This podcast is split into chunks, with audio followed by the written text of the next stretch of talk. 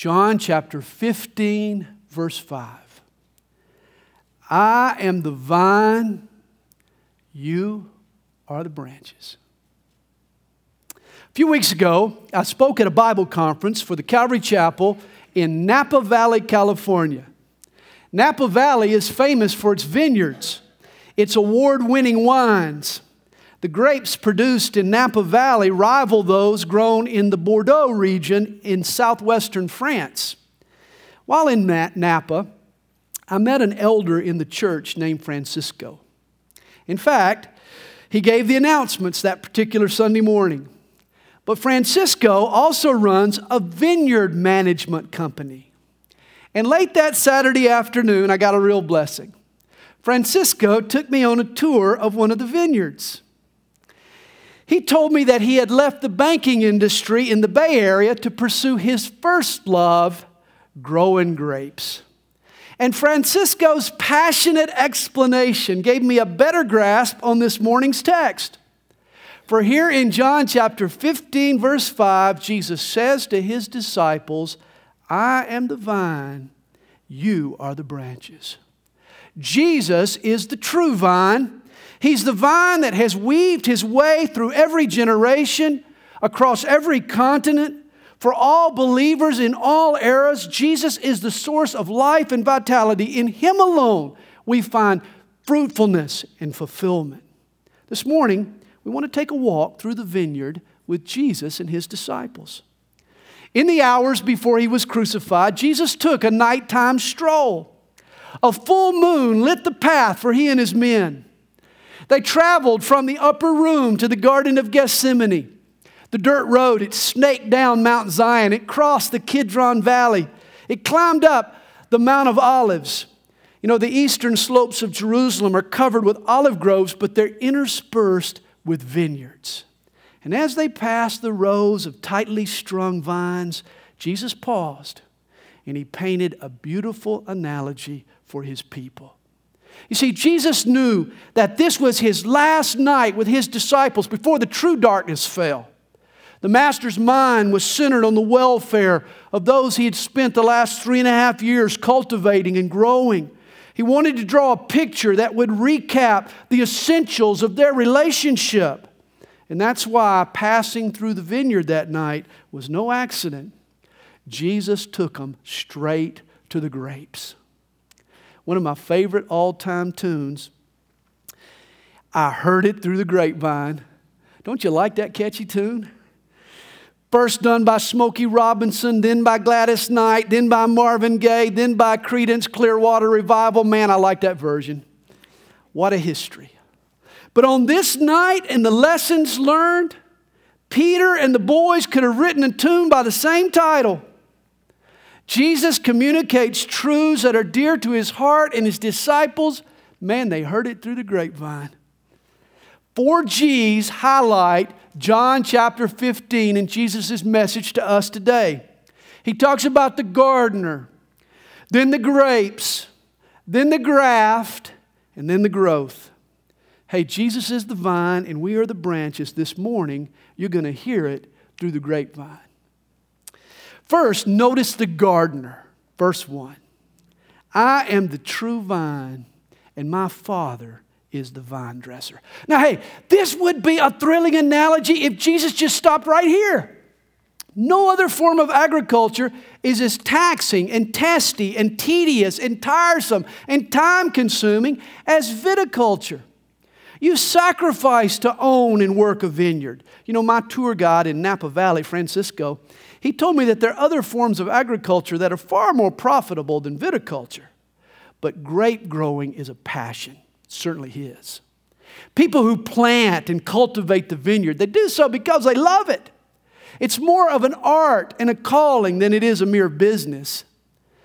And for Jesus to refer to his Father in heaven as the vine dresser and to us as the branches, well, man, that just speaks volumes of the Father's love for you and me.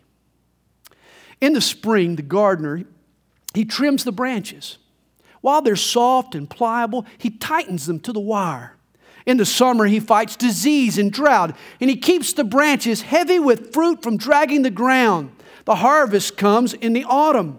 And in the winter, the plants are pruned back. They're readied for new fruit. There's always work to do in the vineyard.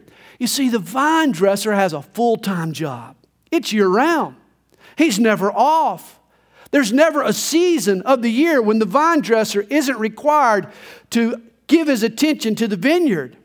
He prunes and he ties and he waters and he shovels and he sprays and he picks and he cleans and he gathers. You know, there are plants that produce fruit in the wild, but not a grapevine. To bear fruit, it needs the gardener's constant oversight, and the same is true with us spiritually. We too demand the Father's continual care. You know, in addition, it takes five years to bring a new vine into full production. The gardener relies on the principle of delayed gratification. He trains and he prunes his plants for years before he ever sees the first signs of fruit. The vineyard requires an enormous investment of time and effort and patience. And what a picture of our Heavenly Father. Our Father is the vine dresser. Hey, never in doubt, never doubt his investment and his patience for you. Well, when you think of God in heaven, what mental images come to your mind? Perhaps it's Father Time, an old man with a long beard holding an hourglass in his hand. Maybe it's a Supreme Court justice, an old man wearing a black robe holding a wooden gavel. But how about this picture?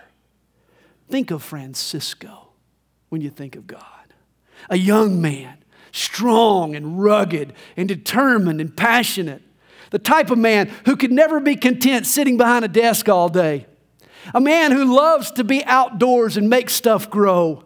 A man who doesn't mind a challenge and thrives on hard work. A man who enjoys laboring with his bare hands. A man who likes to go home with a little dirt under his fingernails. Imagine God reaching out his sturdy arms from under rolled up shirt sleeves and handling the plants tenderly and gently but deliberately. His face is smeared with dirt. He has a smile on his face and he wipes the sweat from his brow. Imagine God. He's up before sunrise and he works past dark. He does it year after year. He is committed to his vineyard. Guys, this is our Heavenly Father. Jesus calls him the gardener, and he says that you and I are his garden. The Father loves us and he labors to make us the best we can be. He's persistent, yet he's patient. He has high hopes, yet realistic expectations. Even during periods where there's no apparent growth, he stays diligent. He's in it for the long haul, and he won't let one bad season cause him to quit. This is our God. And the gardener's goal is grapes. Understand this. This brings us to our second G this morning. We find it in our passage. It's grapes. Jesus tells us in verse 2 Every branch in me that does not bear fruit, he takes away. And every branch that bears fruit, he prunes that it may bear more fruit. Notice a progression here no fruit, fruit, much fruit. And then when you jump down to verse 8, you'll even find much fruit. Fruit, no fruit, fruit, more fruit, much fruit. There's a progression here. The Father's priority in our lives is to maximize the yield. He wants you and I to be as fruitful as possible. Pardon the expression, but God just goes apes over grapes. Hey, the gardener could care less about how the vines look.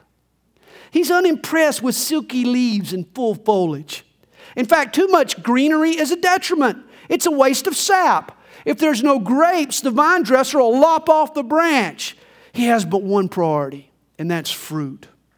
You know, often as Christians, our expectations aren't in sync with the Father's goals.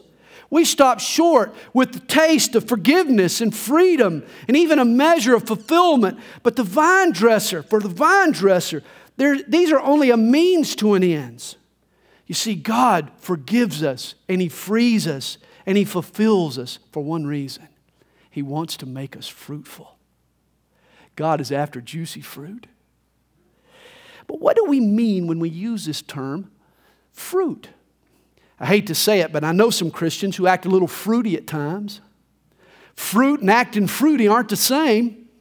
I know people whose hearts are as hard as coconuts, and their motives are as wrinkled as prunes, and their morals are as fuzzy as peaches, and their methods, they're as slippery as banana peels, and their dispositions are as sour as a lemon. Did you hear about the Boy Scout? He was out collecting cans and bottles to raise money for his troop. He knocked on one door and it was answered by this prim and proper little old lady. She was a member of the local church, and she was renowned for being proud and self righteous and more than a little judgmental. The boy asked her if she had any beer bottles that he could have. The woman was appalled. She was outraged. Young man, do you think I'm the kind of person who would drink beer? The boy thought for a minute and he, and he replied, He said, No, ma'am, pardon me. Do you have any vinegar bottles? Hey, there are a lot of Christians out there with the sweetness of a lemon. Being a fruitcake and bearing fruit are not the same. Hey, what is the gardener looking for when he pulls back our leaves and he inspects us for fruit clusters? Well, in Scripture, the term fruit, it's an idiom for a wide range of Christian virtues. For example, Matthew 3, verse 8 tells us to bear fruits worthy of repentance True repentance is a fruit of our relationship with Jesus. Romans 6, Romans 1, verse 13, a bold witness brings forth fruit. Romans 6, verse 22, labels holiness and obedience as fruits. Later in Romans, in chapter 15, verse 28, the giving of our money to God is also considered to be a fruit. Good works are called fruit in Colossians 1, verse 10. In fact, in Hebrews 13, verse 15, we're commanded to continually offer the sacrifice of praise to God, that is, the fruit of our lips. Did you know that praise and worship constitute spiritual fruit? And then there's Galatians chapter 5. You know it well. The fruits of the Holy Spirit. When the Spirit is at work in our lives, a cluster of virtues appear love and joy and peace and patience and kindness and goodness and faithfulness and gentleness and self control. You see, as with natural fruit, with spiritual fruit, it comes in a wide variety of types and shapes and sizes and flavors and textures. Suffice it to say, the term fruit refers to anything that's a byproduct of our relationship with Jesus. Fruits are the fallout, they're the residue of the Holy Spirit's activity in our lives. Fruits are the evidence of Jesus in our lives. And the gardener invests so much time, so much effort in the vineyard for one reason and one reason only he wants fruit. You know, so many Christian leaders I talk to today, they're more concerned with results than they are with fruit. How many of this, how much of that? But results are not necessarily fruit. Machines and assembly lines grind out results, but it takes something living and breathing to produce fruit. Wayne Jacobsen, he was born and raised on a vineyard in the San Joaquin Valley in California. In his book, The Vineyard, he uses his experiences to reflect on John 15. He writes, You don't grow grapes in the same way you build a bookcase. It's not a matter of following well prescribed steps within a controlled environment. Cut this, glue that, sand here. Growing a grape is a dynamic process. It dem- demands adjustment to an ever changing environment. There is no schedule to follow that will work successfully each year. You have to observe the vine and its needs in light of the current weather and the circumstances that impact the vineyard. You see, Jacobsen is saying that formulas and programs don't produce fruit. Fruit is the result of photosynthesis, it's the interaction between light and life. And spiritual fruit is what results when a broken, faith filled heart interacts with a merciful, loving, active, forgiving Heavenly Father. You see, spiritual fruit is not the result of self help formulas or self improvement techniques. It's God's work in us. You and I can't make fruit. Only God can produce a cluster of grapes, and only God can produce fruit in us. Which brings us to our third G a grape starts with a graft. In fact, Romans 11 describes Christian conversion as a wild shoot being grafted into a domesticated trunk. And boy, this is what I was before I came to Jesus wild and rebellious. I was always shooting off my mouth. I'm telling you, I was a wild shoot. But God, in His amazing mercy, picked me up when I was drying and dying and shriveling, and He grafted me into His Son, into the true vine. A graft took place. You see, when a graft occurs, several steps are taken. First, the gardener, he takes his knife and he cuts a slit into the rootstock of the vine.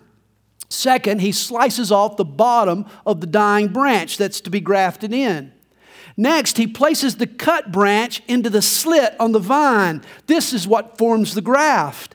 Then finally, the graft is wrapped with tape or sealed with adhesive. In ancient times, this was done with clay. And what an illustration this is for us. Notice for a graft to occur, both parties have to be wounded. That's how it starts. The vine gets cut to make room for the dying branch that was lopped off. Boy, on the cross, Jesus was cut. Jesus was slit to make room for you. Hey, with your mind's eye, can you see it? Can you see his head and his side and his back and his hands and his feet? Watch the sap ooze from the vine. Jesus was wounded to make room for you. And you too had to be wounded to make this graft work. Life with Jesus begins when we see ourselves crucified with Christ. We take on His identity. Our roots to the old life have to be lopped off. This is what we call repentance. You have to renounce the past, make a clean break, commit to a new life in the vine. And here's the miracle that ensues. Once that branch is nestled into the vine and that graft takes, all it has to do now is just abide. Just sit there and it'll bear fruit. Embrace Jesus and it becomes springtime in your heart all year long. The spiritual sap, the life and the joy and the love and the sweetness and the vitality and the power of the Holy Spirit just begins to rise up in you and it pushes out fresh fruit. You see, once you place, once you find your place in the vine, then your only job is to abide. Notice Jesus tells us in verse 3 You are already clean because of the word which I've spoken to you. Abide in me, and I in you. As the branch cannot bear fruit of itself unless it abides in the vine, neither can you unless you abide in me. Nestle, don't wrestle. You see, the idea is to trust and to rely and to rest, not push and press. In the vineyard, the vines are clean during the wintertime. In the summer and throughout the harvest, the vines get dusty and dirty and damaged. But in the winter months, the rains come and they clean off the leafy branches. During the wintertime, the branches get pruned and they get tied to the wire. They're suspended from the runners that'll keep them from dragging the ground under the weight of the clusters. You see, in the winter, the vineyard gets tidied up. You see, when Jesus made his trek with his disciples through the vineyard that night, it was in early spring. The winter had just passed. The vineyard he was viewing was clean and neat and orderly. And Jesus is saying to his disciples that you too, you, through my word, through my promise of salvation, you too are clean. You see, all his followers, as his followers, they too were tidied up and they were cleaned off. All that was needed for them to bear fruit was about to be accomplished. All that was needed now was for them to trust in Him. And likewise, in Christ, you and I have become clean. Did you know if you're in Christ, you're right where the Father wants you? Sure, you got problems. Sure, you make mistakes. Sure, you'll never deserve God's blessing. But if you're in Christ, you have been grafted into the vine. You're now pinned to the wire. You're now where the Holy Spirit can work with you and in you and on you and through you. So stay put. Now you need to abide. Once you belong to Jesus, you have only one goal, and that's to abide. Jesus says it to us Abide in me, and I in you. As the branch cannot bear fruit of itself unless it abides in the vine, neither can you unless you abide in me. You see, unlike a tree, a vine has no clear line of demarcation between the stock and its branches. I mean, you can look at an oak tree and you can differentiate between the trunk and the various limbs, but not so with a vine and its branches. On my trip to Napa, Francisco gave me a branch that had been grafted.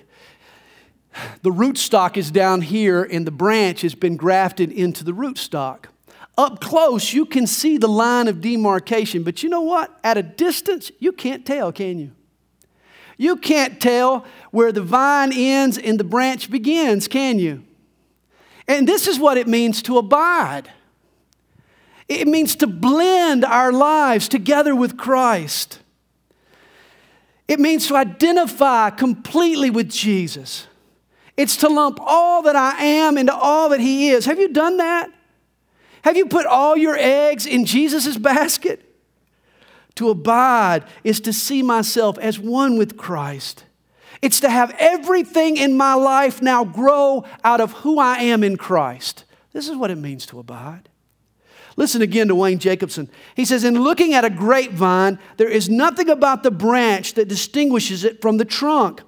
Thus, when Jesus called himself the vine and us the branches, he could have chosen no better illustration of the intimate bond he seeks with his followers.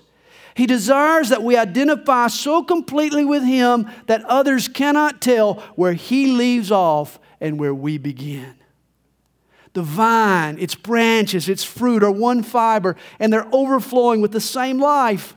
And Jesus has formed this same relationship with you and I. His Spirit now lives in us, and we now live in Him. This is what it means to abide it's to trust in the gardener's graft. It's to stop relying on what you can do and start trusting in what God has done. You see, the branch always looks to the vine. As it grows outward, it leans inward. It remembers that its fruit comes from the vine. Do you remember that? If a branch could talk, it would cry for sap. It wants sap from the tap. It wants all the sap it can sip. It realizes that the fruit it produces is drawn from the life of the vine. You see, a branch keeps looking to the vine, keeps relying on the vine, keeps resting in the vine, keeps drinking from the vine. This is what it means to abide in Christ. It's to orientate my whole life in a Christward direction. It's to live life toward Jesus. For it is possible to live an opposite kind of life. You see, here's a word of warning this morning. If the branch doesn't lean toward the vine, when the hot days of summer comes, the buds will get so heavy that they'll drag the ground. And if dirt covers over the buds, they sprout roots instead of fruit. They, they take root in the dirt and they get so fastened to the ground that to pull them up can destroy the branch. And you see, this can happen to a Christian. When you don't lean in toward Christ, you take root in the dirt. The world grabs you and it stunts your growth and it's hard to break free. And this is why our responsibility is to lean in. It's to abide. It's to constantly draw life from the graft. You need to rest in the relationship that Jesus has created with you. You know, it's interesting. Verse 5 reminds us that our role in the fruit making process is surprisingly minimal. Notice Jesus instructs us in verse 5 I'm the vine, you are the branches. He who abides in me and I in him bears much fruit, for without me you can do nothing. Did you hear that? Without him, you can do how much? Nothing. Nothing. Not a little bit, not some. Nothing. Our one and only role in bearing fruit is to lean on the graft. It's to rest in the vine. It's to put no confidence in our own efforts. Christianity is die to yourself, not do it yourself. And yet, it's our failure to grasp the truth of our own nothingness that causes Christians to waste so much time and energy. faking fruit rather than making fruit. Oh, we know we're Christians. We ought to be happy. But then the drought comes. We wake up one morning in a funk. We get the blahs.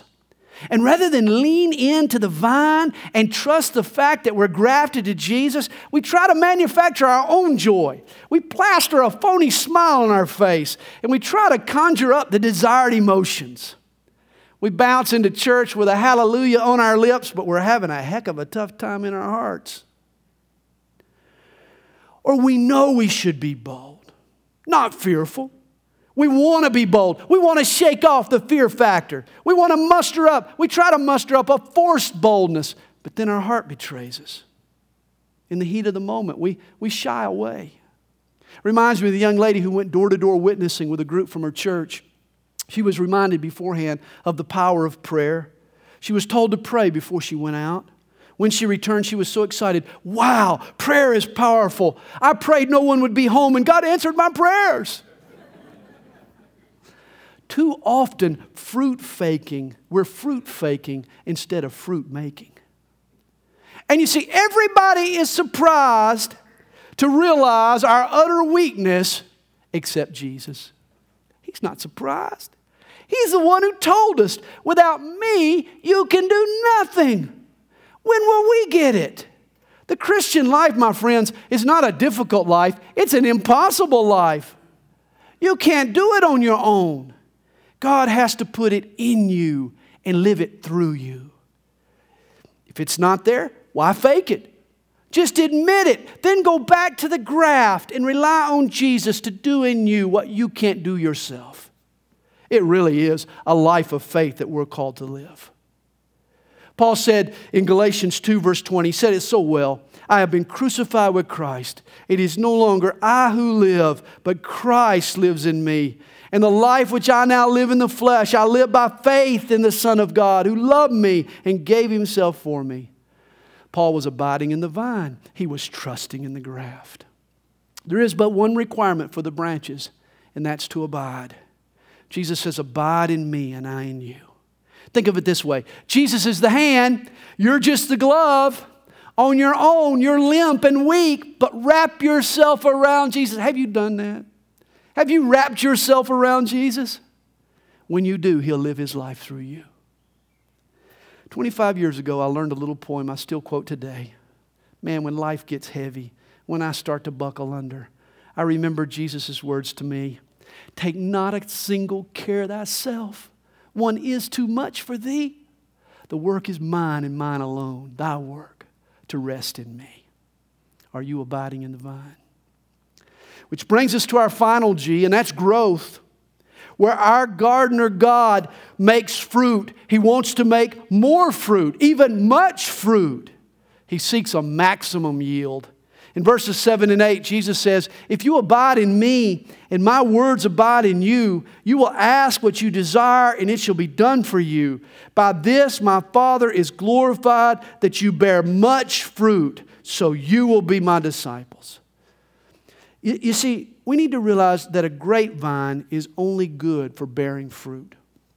Unlike the wood from an oak tree, you can't build a house out of vine wood. It's too twisted and knotty and weak. A vine branch can't even hold up a grape cluster on its own. To support its weight, the branch has to be tied to a wire. You can build out a pine, but not out a vine. You know, it's interesting that Jewish rabbinical law prohibited a sacrifice from being burned on top of a vine branch. You see, the branches were worthless for building or for burning. The vine's only useful purpose was for producing and bearing grapes. And this is how our gardener God sees us. We're too twisted, we're too weak for building. God promises to build his church on the rock, on Jesus Christ, not on us. Our only purpose is to bear fruit that glorifies Jesus. This is so important. You need to remember the gardener's goal. Let me repeat it to you. It's not your comfort, it's not your convenience, it's not your contentment, it's fruit. And this is why he doesn't hesitate to prune us. Remember verse 2 Jesus said, Every branch in me that does not bear fruit, he takes away. Now, understand this if your life is totally fruitless, I mean, if there's zero evidence of Jesus in your life, I mean, if there's nothing green anywhere on your branch, I mean, if there's no buds, only bud after bud after bud, then friend, you got serious trouble. Notice in verse 6, Jesus adds, If anyone does not abide in me, he is cast out as a branch and is withered, and they gather them and throw them into the fire, and they're burned. Hey, one day everybody's going to believe in hell. Trust me, they will. That's where they throw the fruitless folks who somehow manage to avoid God's grace and never get connected to Jesus. That takes a lot of work, by the way to, to walk through life avoiding God's attempts to reach out to you. It takes a lot of hard work to never get connected with Jesus. But if, if you don't bear fruit, He's going to cut you off, throw you into the fire. But if you bear fruit, I mean, even if you bear the slightest hint of growth, just a little bitty bit of green ends up on your stalk, there's hope for you. For verse 2 adds, And every branch that bears fruit, he prunes, that it may bear more fruit. If Jesus sees fruit in your life, he will prune you so that you can bear more fruit. And then he'll prune you again and again and again so that you can bear much fruit. I'll never forget my trip to Napa when Francisco pulled out those pruning shears. Man, those were some big, bad, sharp shears. Trust me, they were the kind of shears that could do major damage to a vine. And this is always the case when the vine dresser prunes back a vine. It looks as if he's trying to kill the poor plant. He, he takes his pruning knife and he starts whacking off foliage. A veteran of the vineyard once referred to the process of pruning as organized destruction. You see, in a typical vineyard, each vine will sprout 40 to 60 different branches. And on each of these branches, it'll hold 20 to 25 buds. In each bud, there are one or two secondary clusters that will grow if the first cluster fails to sprout, which is why the branches have to be pruned. If all the clusters are allowed to, to, to bud, to sprout, the vine can't produce enough sap to support them all. The clusters will either fall off the vine or they'll never reach the sweetness and the softness that produce the finest wines. You see, in most vineyards, the vines are reduced radically. They're cut back from 60 branches to just five. That's some radical pruning. And you may think that's what God has been doing in your life. I mean, the Greek word translated prune in verse 2 is used 15 times in the New Testament. In every other usage, it's translated to destroy or to demolish. That's what we think is happening when God prunes us. Pruning looks severe, but it is absolutely necessary for maximum fruit. You see, God knows that if you and I are to be as fruitful as possible, we also need to be decisively pruned. One author explains the process this way. Pruning is when God cuts away worldly passions and distracting habits that siphon off our spiritual energy. You see, God's pruning knife may cut an unnecessary activity out of your calendar or an unhealthy relationship from your circle of friends or an unholy habit from your lifestyle. Pruning is when God narrows the flow to increase the force. You see, Christians are notorious for substituting busyness for obedience. We forget what God calls us to do and we respond to what people tell us to do. We allow too much foliage to appear on the branch and it draws away the sap that should be going to the fruit. There's a name for the sprouts that shoot out of the stalk above the fruit and siphon off the sap from the grapes. They're called sucker shoots. How appropriate. You see, the life of the vine gets wasted on the leaves instead of the fruit. And this remains Satan's strategy. He suckers us. You see, it's easy for most of us to differentiate between the good and the bad. But Satan often uses the good to distract us from the best. We get spread too thin. More activity isn't always more fruit. We forget that it's better to do a few things faithfully and fruitfully than a lot of stuff that turns out to be nothing but leaves. God has to prune off the suckers. Oh, we need to be pruned. But I got to warn you pruning is never pleasant.